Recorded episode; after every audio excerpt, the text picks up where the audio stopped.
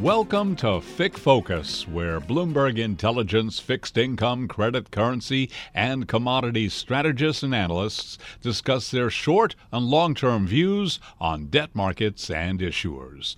Now, here's the Bloomberg Intelligence F I C research team. Good morning, good morning, and welcome to this month's Emerging Market Lens and Look Through podcast. I am your host, Damien Sassower. And today we are joined by Doctor Win Thin, Global Head of F X Strategy at Brown Brothers Harriman. A real privilege to have you here, Win. Thanks for taking the time to join us. Uh, actually, Damon, the, the honor's mine. It's always a, really a pleasure to, to appear on the show. Um, and looking forward to a, a deep dive into some interesting topics. You are too kind, but uh, but you're right. I am fabulous. No, I'm just kidding. Anyway, let's crack into it. I mean, we um, look, we have many comparing the current environment, Win, to, to that of the stagflationary seventies. So my question for you, just to kick things off, is where on earth do we think inflation goes from here? And at what point do we think this disinflationary trend might very well begin to decelerate? Is this, say, a, a Q one, a Q two event? I mean, what are your thoughts? Yeah, Damon, this is uh, you know, sort of the, the driving force between so many, across so many markets right now. I think the biggest difference between now and the seventies uh, is that the Fed, once they start tightening, has has remain resolute in its tightening. If you if you go back, this is ancient history. If you go back to what we saw back in the seventies, uh, the Fed tightened first uh, under, I believe, uh, uh, Arthur Burns. And then when they thought, oh, inflation's starting to go down, they, they started cutting again uh, and, and totally reversing. And it was up to Volcker to come in years later and really slam on the brakes. So to me, I think the Fed has learned the lessons that you they have to squeeze inflation out totally. They, they cannot pivot too soon. Again, Uh, you know, we learn from history, we learn from other people's mistakes, and the Fed is, ha- sees exactly uh, what not to do. And that's why I think the Fed's been so um, sort of very consistent in its messaging. Uh, they keep bringing up Volcker, they keep talking about no pivot, we're keeping rates high uh, for longer. Uh, and that's, that's I think that's what's really freaking out markets. And But unfortunately, it's a message, I think that's the right message at this point. Uh, when is inflation decided? Well, we're starting to see signs that it's, it's topping out. But I've always said that it's, the easy part is getting inflation from eight percent down to four percent. The hard part is getting inflation down from four percent back to two percent. And that's, I think, the real, real tricky part where I think markets have to wait and see how things uh, pan out. But that, that's the, the Fed has got its work cut out for them. So do you think the Fed can actually engineer a soft landing, or has that ship sailed? I mean, what what what's the risk that, you know, the Fed basically plunges this economy into a recession? Yeah, I mean, obviously, Damon, that's that's the biggest risk. Um, you know, back when the yield curve, the three-month to ten-year was around two hundred twenty-five basis points, that was back recently as May and June, uh, I was pretty much poo-pooing the idea of a, of a recession, but that yield curve is flattened very, very uh, quickly and aggressively. We're down somewhere between twenty-five, thirty basis points um, for that curve. I know some look at the two to ten year, but the, the, the Fed studies have shown that three months to ten years the, is really the, the, the, the best signal. So yeah. Look, we're, we're right on that cusp. You know, it couldn't, you know, we know the Fed's tightened. That's going to push that uh, the short end up. So there's a risk that it, that we that it inverts. There's no doubt about it. And then we, we're looking at recession over the next twelve months. Uh, I'm not, you know, for me, I, I guess my, my only call right now is I'm I'm pretty confident that we're not going to get into recession over the next twelve months. But once that yield curve inverts, then, you know, all bets are off. Uh, I'm keeping my fingers crossed. Obviously, the odds are against the Fed. But, um, you know, the, what to me, what's interesting is that the officials are saying, well, look, if we go into recession, it's not, that's not what we want. But if, it, if we go into recession, sort of so be it. That That's the price we have to pay um, for squeezing inflation out. And that's, I think that's the, the scary message that I think that the equity markets are are finally getting. So then I guess, you know, the question I have, I mean, look, things have changed quite a bit since Jackson Hole. I mean, and the markets are now operating as if the Fed put is dead. I mean, my question, or I guess the question that I have is, what would it take for the Fed to step back into the market to backstop asset prices? I mean, is there a level or, or on, on equities or maybe even credit spreads where you think the Fed actually blinks? Well, Damon, I think that's, you know, the, the asset market always goes under what I would call the Fed's third unofficial mandate, right? You know, we know they have a, a dual mandate for full employment and price stability, but they have an unofficial third mandate to maintain financial stability. Um, and obviously, you know, for instance, during the great financial crisis, they had to act to, to address that during the pandemic. Uh, there were also fears about a, a financial crisis. But, you know, I think the bar is very, very high. Again, the, right now, you know, you look, think about the Fed's reaction function. Right now, it's it's heavily weighted towards inflation. We're at full employment. Um, you know, obviously, if, if unemployment starts to, to rise um, significantly, then we, we have to rethink that. But right now, the reaction function is, is totally focused, I believe, on inflation. Um, you know, Mister Kashkari uh, was has really transformed into from uh, Uber Dub to Uber Hawk. Uh, yeah. I think he he pretty much uh, crystallized it yesterday. He said, "Look, he was happy with with the re- equity market reaction um, to the uh, Jackson Hole speech." He said the Fed was unhappy with the the market's take on, on the July uh, F O M C, and, and we've seen that in the, in the communications. Um, so in the old days, you know, you, you know, we talk about Greenspan was they called him the Maestro because he was able to you know, pump up asset markets, and that we're in a we're in a totally different um, backdrop now. That if if the if equities rise after a Fed decision or a policy making uh, statement, that's that's a mistake, right? The Fed it really they recognize that their policy stance is, is not conducive to risk in equity markets. Um, as equity markets go up, that that actually loosens financial conditions. So that's the exact opposite of what the Fed wants. Well, you know, Win, I mean, I mean. Let's tear up the script here. I mean, we talk about that Fed put, but I mean, we also have the Fed unwinding its balance sheet, right? Mm-hmm. So, you know, w- we remember September twenty nineteen all too well. You know, would a drop in bank reserves fuel another disruptive spike in repo rates? I mean, you know, what are your thoughts on global money supply here? I mean, should we be concerned that, you know, the plumbing, you know, might break again? And is that enough to make the Fed blink? Yeah, I know. Uh, I know there was a paper presented at Jackson Hole that, that sort of called into question the, the efficacy of Q E and the risks of Q T. Um, look, there's so many moving parts. Um, we know that we had trouble with uh, the, the plumbing, so-called plumbing, when when the Fed's balance sheets got down to around four trillion, give or take. Right, that was back, as you pointed out, back in fall of twenty nineteen. Um, but you know, we're right now at eight eight trillion plus. Yeah. So I think we got a bit of a runoff if we have to worry about it. We're, you know, at this at the at the current pace of the you know the, the new pace of sort of ninety uh, billion per month of runoff, that's about a trillion, you know, one point one trillion uh, uh, a year. So I'd say we have a good year or two before we really test the limits. And I know the Fed is is is totally cognizant of this. They will be monitoring uh, the, the performance of money markets, et cetera, Um, as as the balance sheet uh, really shrinks. But, uh, you know, I think that's really, a, to me, a twenty twenty-three, twenty twenty-four story, but certainly something to keep an eye on. The one thing I would just add about quantitative tightening, the one thing that is important is, look, we know that quantitative easing is meant to push down long-term rates, riskier rates, and we saw that. But we're seeing the opposite now, right? In Q T, we've got to see, uh, you know, a, a, I think a, a rise, uh, increase in spreads and credit spreads. And we're already seeing that. I think we're seeing some of the high yield and, and uh, M B spreads starting to widen out again as, as Q T really starts to bite. So uh, that's another reason I, I remain negative on, on emerging markets. Well, look, I mean, you, you, you know, let's let's shift over to emerging markets here. I mean, we we, we yeah, emerging market central banks, unlike other cycles, are well ahead of the curve. I mean, they're, they've they've gotten in front of the Fed here. I mean, policy rates are now well above pre-pandemic levels.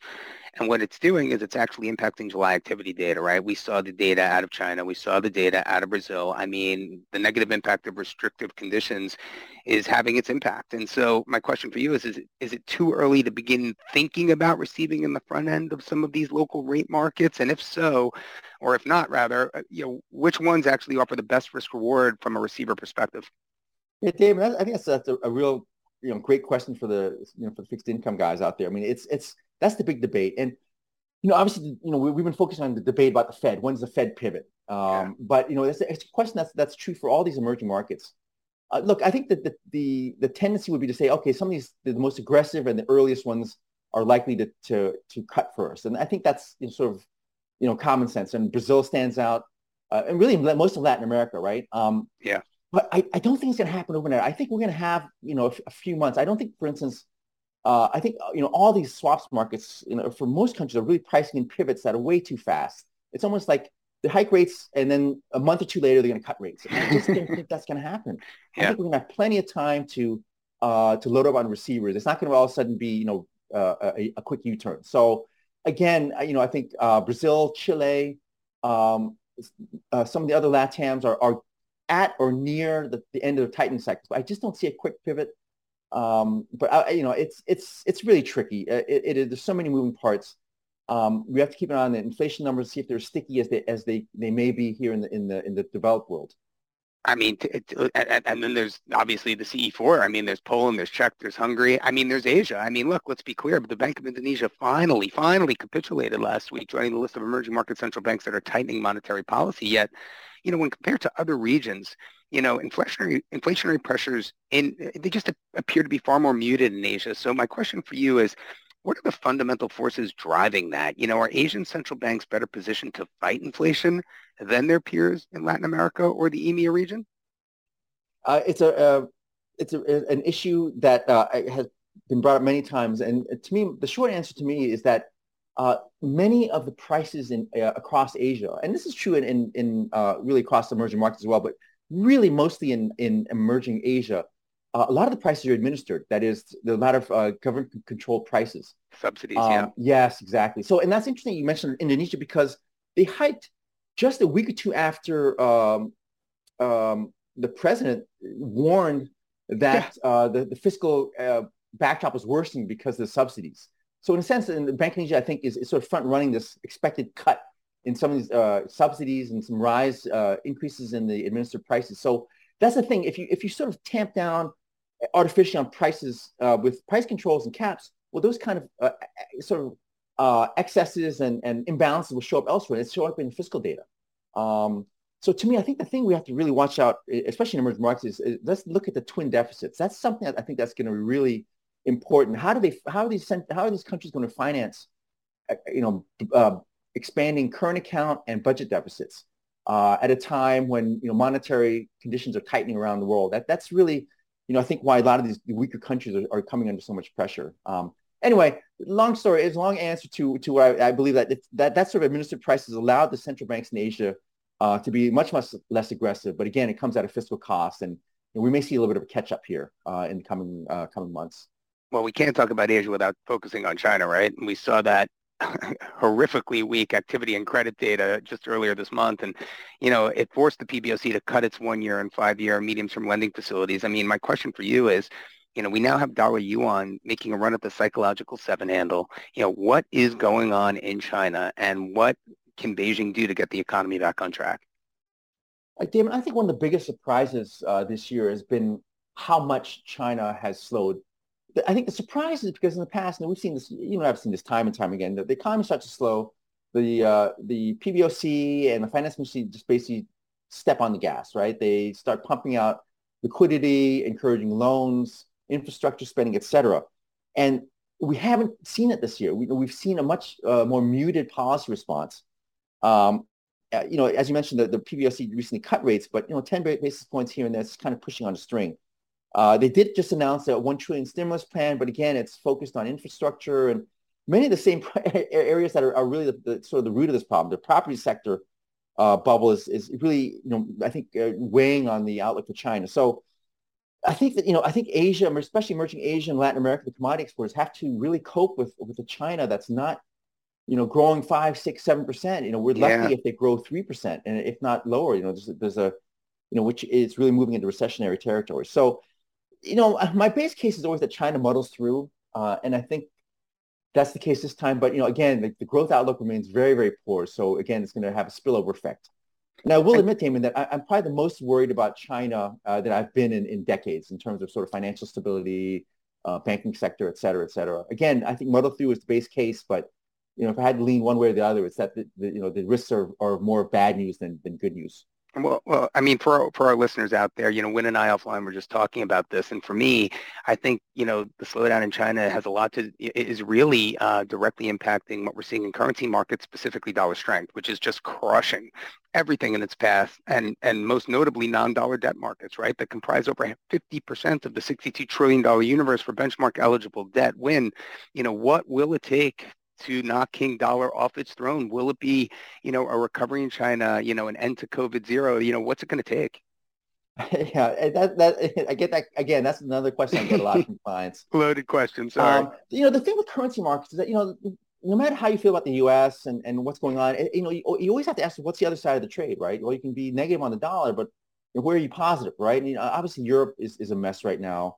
The energy crisis is, you know, we're not even in, in the fall, in the cold months yet, and we know that's that's going to come up and bite. We know the U K is facing a similar dire situation. Uh, they're already, you know, a lot of these countries are already in recession. Um, so, you know, for now, the dollar, despite all this, you know, it's uncertain about the U S outlook, recession risk, you know, I think it's pretty clear, and I think the markets are speaking, you know, for us that that the outlook for the U S remains relatively uh, better than than many other places, most other places around the world. Uh, and that, that's being manifested uh, in, in the dollar, strong dollar. Now, what's to me interesting is that, you know, we've had, we, we look at the rates markets, the, the, the B O E and E C B tightening expectations have ramped up significantly over the last couple of weeks. But and yet the, the euro and sterling are, are still plumbing new lows. So that's where it kind of falls apart. It's like, you know, rates, the rate story, the, the interest rate differential story, you know, works a lot of the time in F X um, when countries are, are growing strongly and they need to hike rates to sort of rein in inflation. But but that attractiveness really falls out when, when countries are in recession. All of a sudden you're saying, well, okay, I'm getting paid to hold, um, you know, assets in higher yielding countries, but, you know, they're going into recession. There, as you point out, there's there's risks of, of you know, of debt payments, et cetera. Um, so it, it's really tricky. Um, I would say the one thing is that, um, you know, we're seeing a lot of central banks and policymakers lean against the wind. Uh, you know, we know Chile has been intervening aggressively. They just got a flexible credit line from the I M F. So, you know, they can lean against the wind and prevent currency um, losses from getting out of hand, but it is really just leaning against the wind. Uh, you know, we're seeing um, similar stances from China. Uh, you know, but again, all it, it's it's it's problematic for debt issuance, for debt issuers who, who have to make uh, external de- debt payments. Um, and you know, at some point, you have to ask yourself, well, are the are the countries are the the sovereigns going to come in and backstop? And I think for some of the stronger credits, we'll see that. Um, but some of the weaker credits in the E M are already suffering, and it's I, I don't see any end in sight at this point. So effectively, you know, that, that sentiment shift from a carry approach to currencies to more of a value-oriented approach, as you mentioned earlier, right, where fundamentals once again matter, where people are looking at deficits, where they're looking at the fiscus. And and so I agree with you. I mean, as we move into a recession, I think a value-oriented approach is warranted when you're when you're when you're looking at where to position across the currency spectrum. I mean, before I let you go, I have to ask this, right? I mean, emerging market public debt has surged to sixty-six percent of G D P from just fifty-four percent back in twenty nineteen, only three years back. You know, rising interest rates, weaker currencies, below trend G D P. I mean, they're making, you know, these debt obligations harder to service. I'm wondering if you could just talk to me and our audience about some of the social turmoil we're witnessing in frontier nations such as Sri Lanka, Pakistan, Tunisia, et cetera. I mean, do you think this is the start of a broader trend of, uh, of financial and political crises across the E M complex? That's a great, a great question, Damien. Uh, you know, the, the, one of the reasons that we saw this, such a big rise in, in the debt to G D P is that, you know, these, a lot of these countries were taking advantage of, of zero interest rates and investor appetite. And so in a sense, they were sort of issuing rate when they probably shouldn't have, right? And a lot of countries that probably shouldn't have been bringing market debt at such uh, attractive levels are, are really suffering now.